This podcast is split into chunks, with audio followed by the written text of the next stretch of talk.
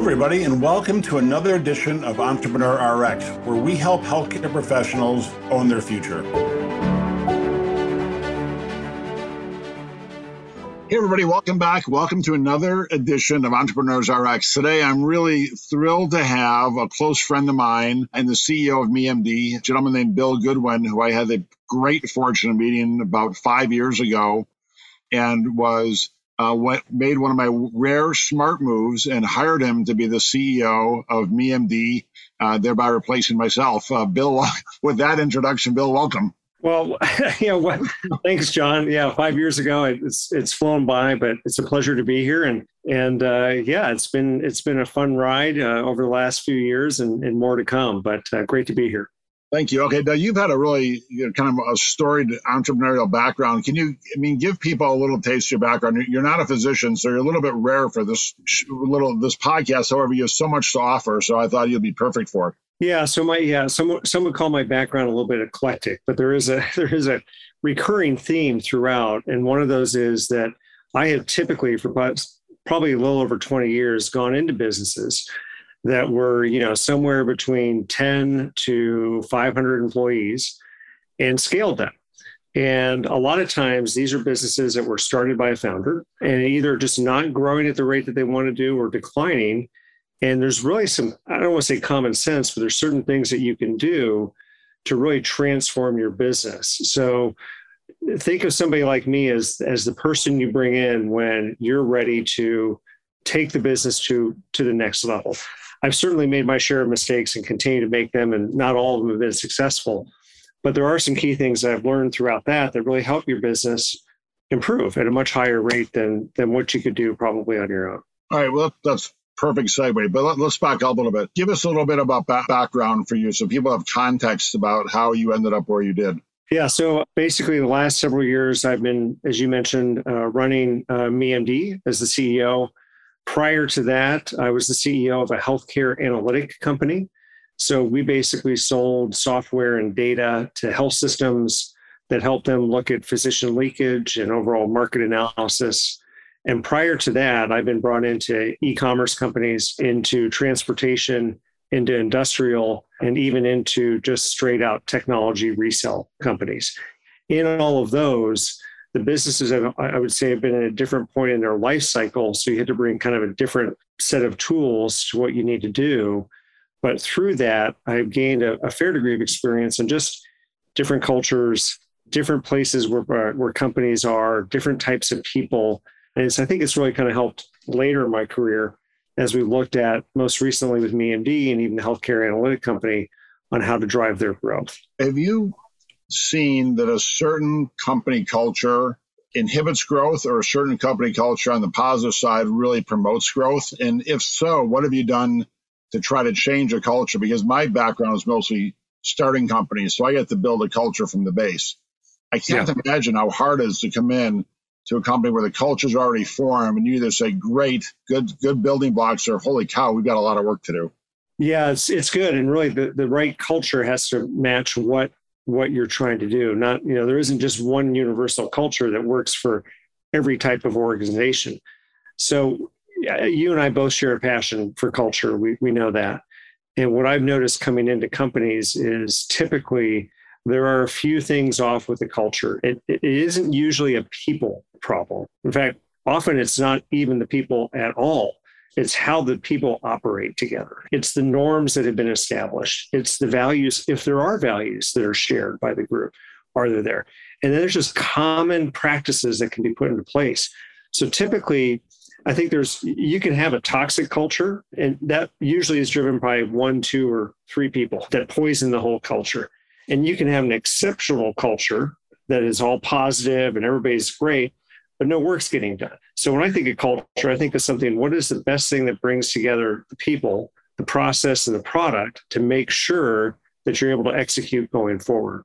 So one more note on that. When you think of then trying to change a culture, you have to think, well, what are the common denominators that are most critical to change? If it's people, you have to do that relatively quickly. Usually it isn't, but then you really have to set the norms and behaviors that you expect from that culture and then reinforce it. Uh, that's typically the best way to address a culture.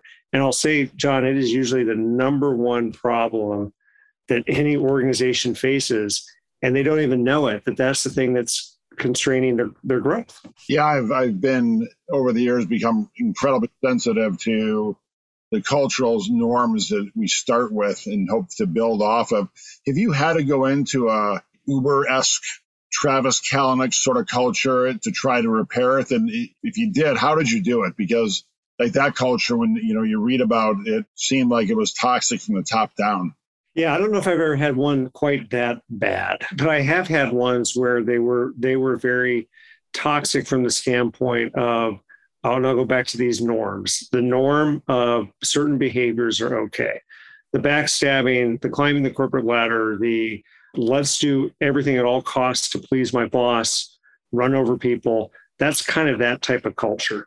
And that that requires a very significant change in how you get people to then get those people out and address the culture. And you have to do it relatively quickly. I wrote an article a long time ago called Culture Vultures. And, and culture vulture is what I define as high performers who don't live your values. And a company like Uber had a lot of high performers I don't think Uber even had the values necessarily. But if you have the values and they're not being lived, they have high performers, they still have to go. I, I do that as I call that the top left quadrant. So high performing people don't fit the culture. You're right. I give them one chance and they've got to go. Compared to the people who are phenomenal, they fit the culture perfectly, but they're not performing. And then you coach some up, love the hell out of them, and, and you know, put your arm around them metaphorically and, and support them. And if they can get there, great. And if they can't get there, maybe on the wrong seat of the bus, or they're just not. It's not the right, not the right bus. But you're right. Yeah, what you're leading into is something that I think everyone should read about. It's called self determination theory. And if you don't know what that is, is a lot of times people, there's a book written a few years back called The Passion Paradox. And they talked about the importance of self determination theory. And it, I didn't really realize this, but but it kind of makes sense, right? If you want people to be able to sustain passion for their for their job, you have to have three elements working well for that person. They have to feel competent enough to do the job. So, as to your example, to that person, are we helping raise their competency to do their job? If they feel like they're not in the right spot, well, how do we help them get the training that they need? They second have to have the autonomy to do it. Now, one thing we make a mistake of, especially as entrepreneurs, is not giving, or maybe even giving too much, but in this case, not giving too enough autonomy to people because we want our way. It's our vision. We want our way. We don't give them the autonomy. That also can negatively impact your culture and, and their people's ability to do their job. Uh, and the last one, the biggest one is relatedness. And relatedness comes in two forms. Do I relate to the vision of the organization? Do I buy in? Is it something that really is important to me? But it's also your relatedness to the people that you work with? Do you feel like you're part of part of a team of something special? And those things are critical in any culture to make sure that people perform at the best and, and in turn actually accelerate the growth of your organization. Yeah, I mean that's I mean that's a perfect synopsis of of how all the pieces have how all the pieces interplay together. Dead on. So from my background, I've always been very founder esque, good startup, but as far as the ongoing long term day to day management, that's not my strong suit. And I learned that years ago. How did you morph into that person who comes in and has this operational excellence and the discipline to do that? Yeah, well, I mean, I think there's two things, right? I mean, I think when an entrepreneur starts a business, they have a vision. Typically, they have a vision. They see an opportunity in the market. They might have a broad vision on where they see something could go or something could become. And from that vision, you have to work backwards to some of what you need to do operationally. And so when I've gone into organizations, I haven't lost that, even though I have to do a fair amount of the operational piece, is you have to get the organization aligned behind a vision, a long-term one. And then you can think back to three years, one year, current quarter, what you have to do operationally. The challenge I think a lot of entrepreneurs have is they are either good at one or the other. They're either really good at a vision. They just expect people to do it and they got it, or they are so in the details, right? They're losing sight of where they're trying to go. So for for any entrepreneur, I think they need to identify what are they? I mean, where where is their strength? And then make sure they have the right people around them. If they can't fit both those buckets well enough, make sure they have the right people around them to fill that gap if they want to do well. So to your question, operationally, I think this operationally is something everybody can learn.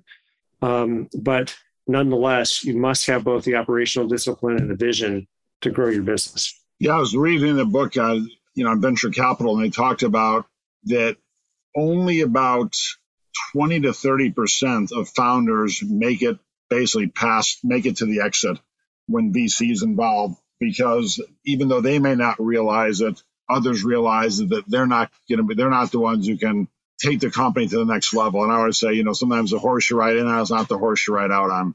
And um, you know, I think I've got pretty good identifying when the time to get to get me off the horses. But it's hard. I mean, if you know you you you tie you're so entwined with the company that it's hard to know like okay this is growing beyond my capabilities uh, when when do i bring the bill goodwins of the world in and have them take it to that next level. I think it's a hard thing for a lot of people to get their head around. So what's your advice? How do they? You know first of all i've been in the situation where a founder has brought me in and they weren't really ready to to turn over the reins. And, and i get it. It, it. it's their baby. It's something they've been working on.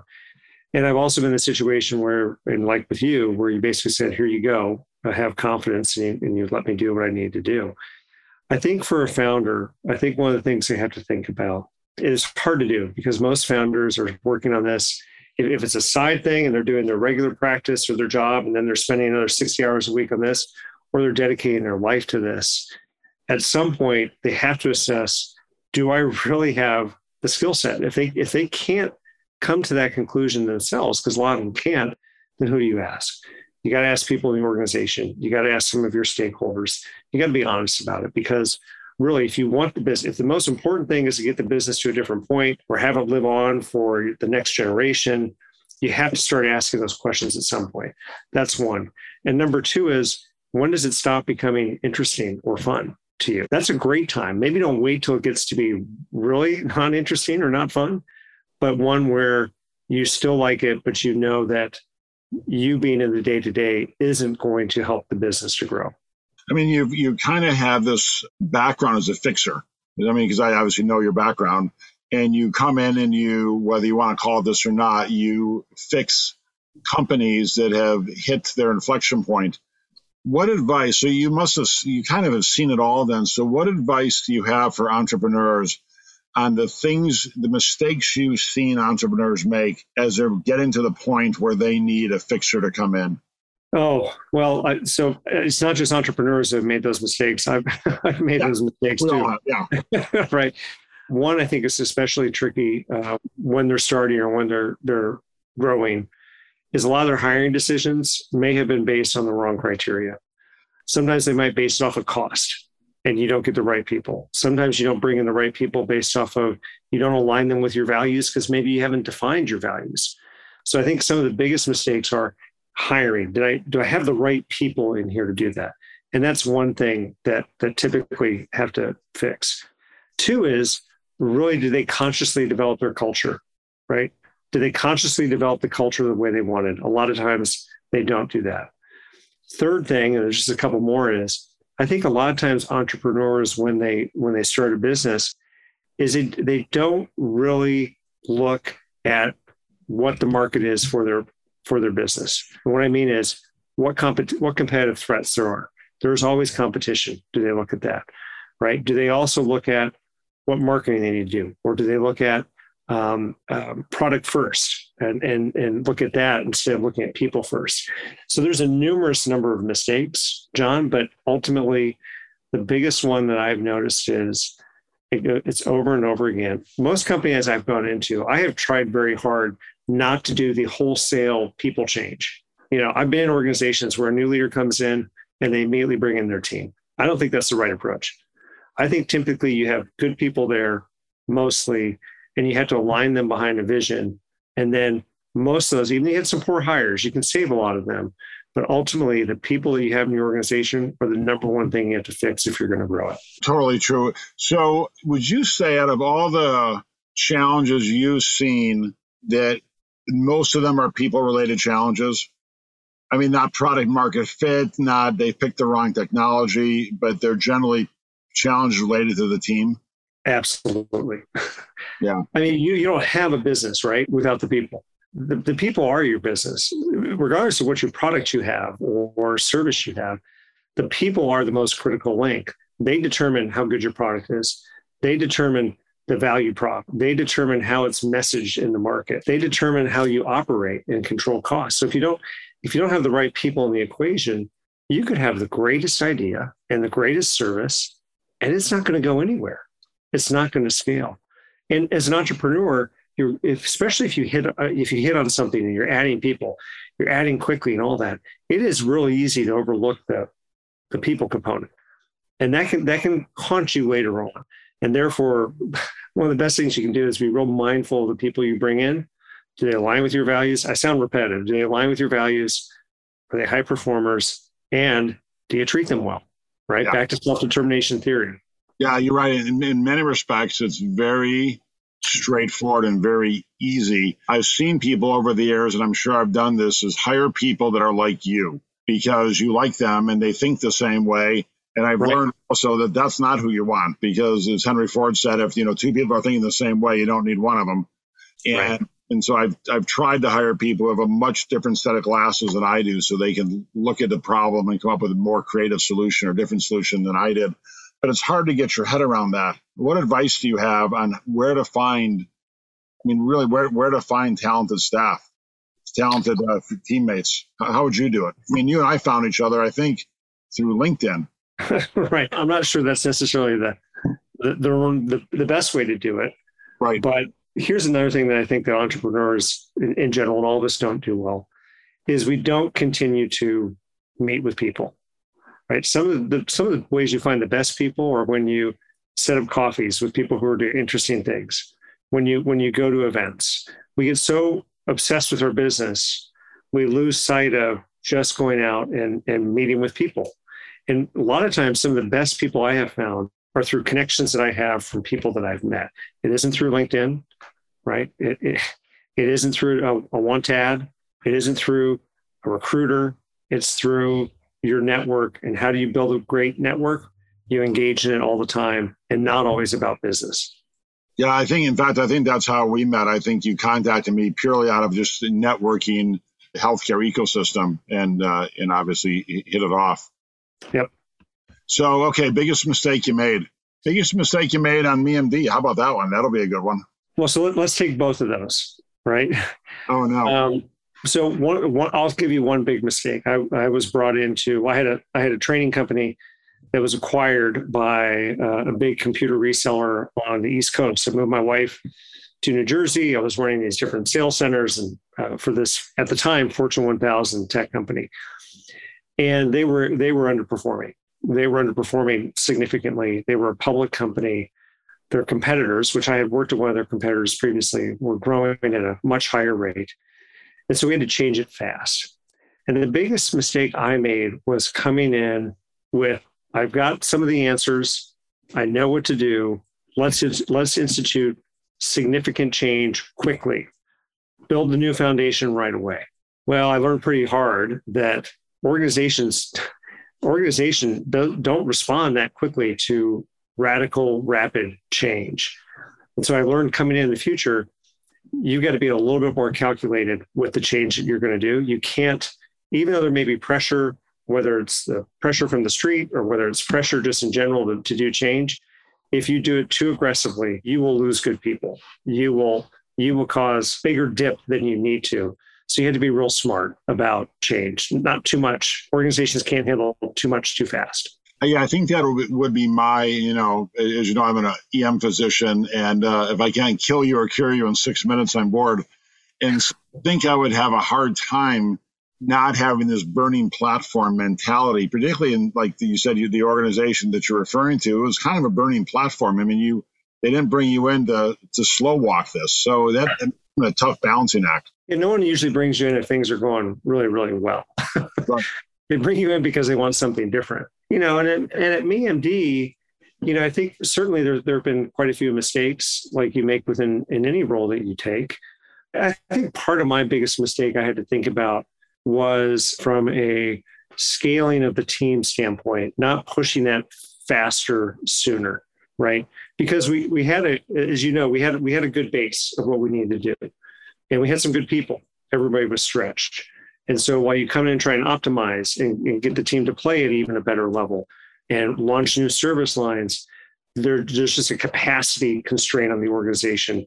And I wish I had increased the capacity sooner. It would have accelerated our growth even sooner. Well, I mean, we were we were definitely under resourced, certainly un, under resourced money wise for lack of raising, and under resourced team wise because we didn't really have the money to do it. But uh, yeah, you inherited uh, some challenges in that level because we had a great, you know, we had a really pretty good product, but people were stretched. Yeah, uh, certainly. And you didn't come in to your credit and make a ton of changes out of the gate. You came in and pushed appropriately through, and you know, it took a few years to get everybody in the right seat of the bus, but it definitely worked. I mean, as you know, we did very well. Yeah, yeah. I mean, there there were a few things, and I know you and I read a lot of the same business books, and I hate to keep quoting them.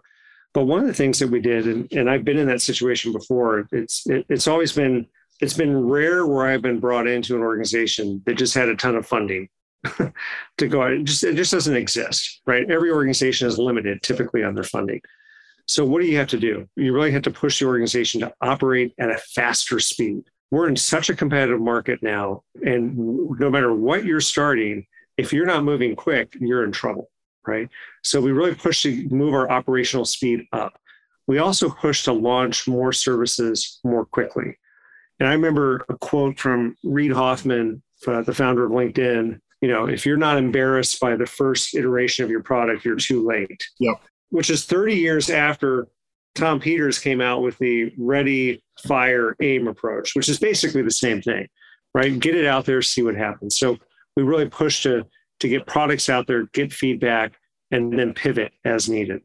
And then the third thing was is what type of culture do we need? We need a decent culture, but how do we how do we take it to an even new level to really help optimize not only what we do as a company, but optimize how this team plays together and make it a better place. Yeah, I know. I, I couldn't have said it better. And you, you know, you came in firing on all cylinders, and obviously it, it shows. And it was a lot of fun being able to take a step back and you know kind of just have a board position and watch how you drove the ship. You know, is one I learned a lot, so thank you for that. But also, it's really fun to watch your uh, watch your baby grow up and uh, and mature past where I could have taken it. So it was pretty cool. So thank you for that. Well, you are and were, and maybe sometime in the future, kind of the, the dream entrepreneur to work for. You really, you really did turn over the keys, which is helpful. And, and back to that autonomy thing that we talked about I think that's critical. Obviously, you, you stay close to the business and make sure it's going the right direction. It's a lot of fun. It's been great working for you and being able to run that business to the next level.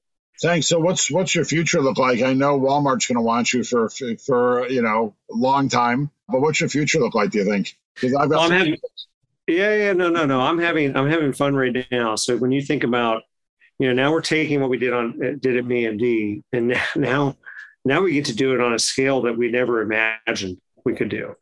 So the opportunity to take telehealth to a whole new level with Walmart and its ecosystem is pretty exciting.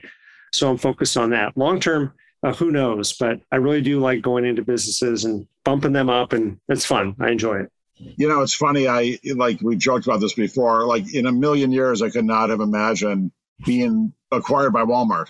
And I tell everybody this. I said, first off, they were nothing but professional and direct and bright and hardcore during our whole process. And I think the last 10 months for us, I haven't been let down at all. They are hard charging, but they want to, I mean, I'm impressed by them because they want to change the world and they want to change the world the way I want to change it. They want to do right by people and where they, you know, how they find healthcare for them, for their uh, customers and their team members. So it's it's been very impressive to watch more from the outside. But I can't imagine from your vantage point how you went from little old MeMD to now working for and really leading parts of this, you know, the largest company in the world. It's got to be mind numbing.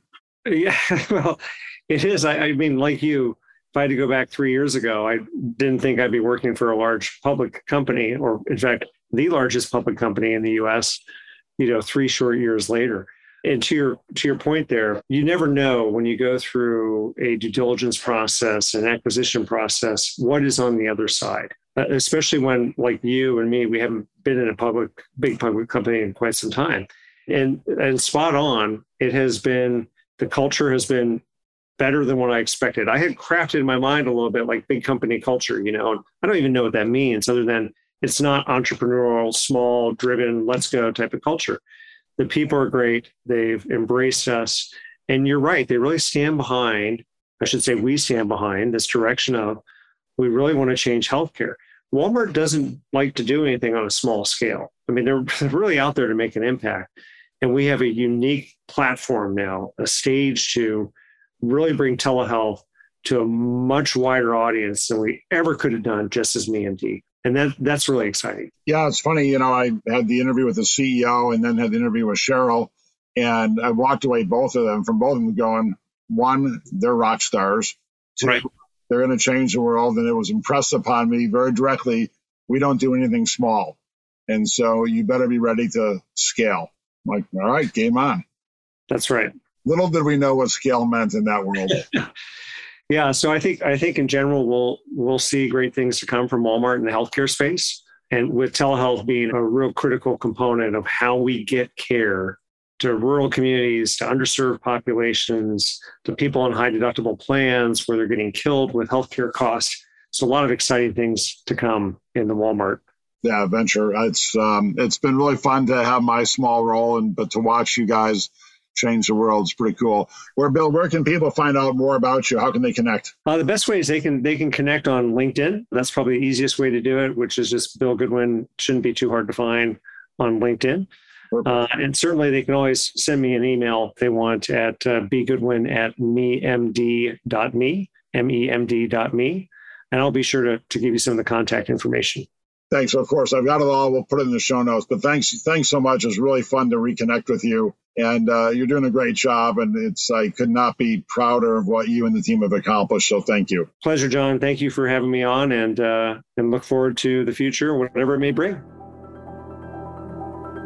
Thanks for listening to another great edition of Entrepreneur RX. To find out how to start a business and help secure your future, go to johnshufeldtmd.com. Thanks for listening.